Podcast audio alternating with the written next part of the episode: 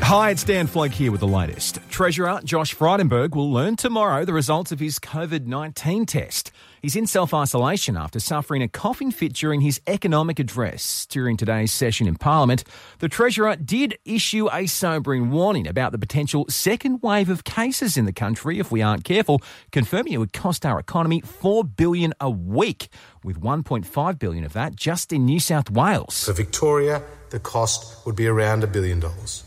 In Queensland, 800 million. In Western Australia, 500 million. In South Australia, 200 million. In Tasmania, 100 million. In the ACT, 100 million dollars. And in the Northern Territory, $40 million per week. His confirmed GDP is tipped to fall by 10% over the June quarter, which equates to around $50 billion, while unemployment's tipped to reach 10%, essentially doubling. It's also been confirmed the budget, which was due to be handed down today, will now be delivered in October. And Aussies are doing everything possible to try and get on top of the virus with close to 880,000 tests conducted across the country.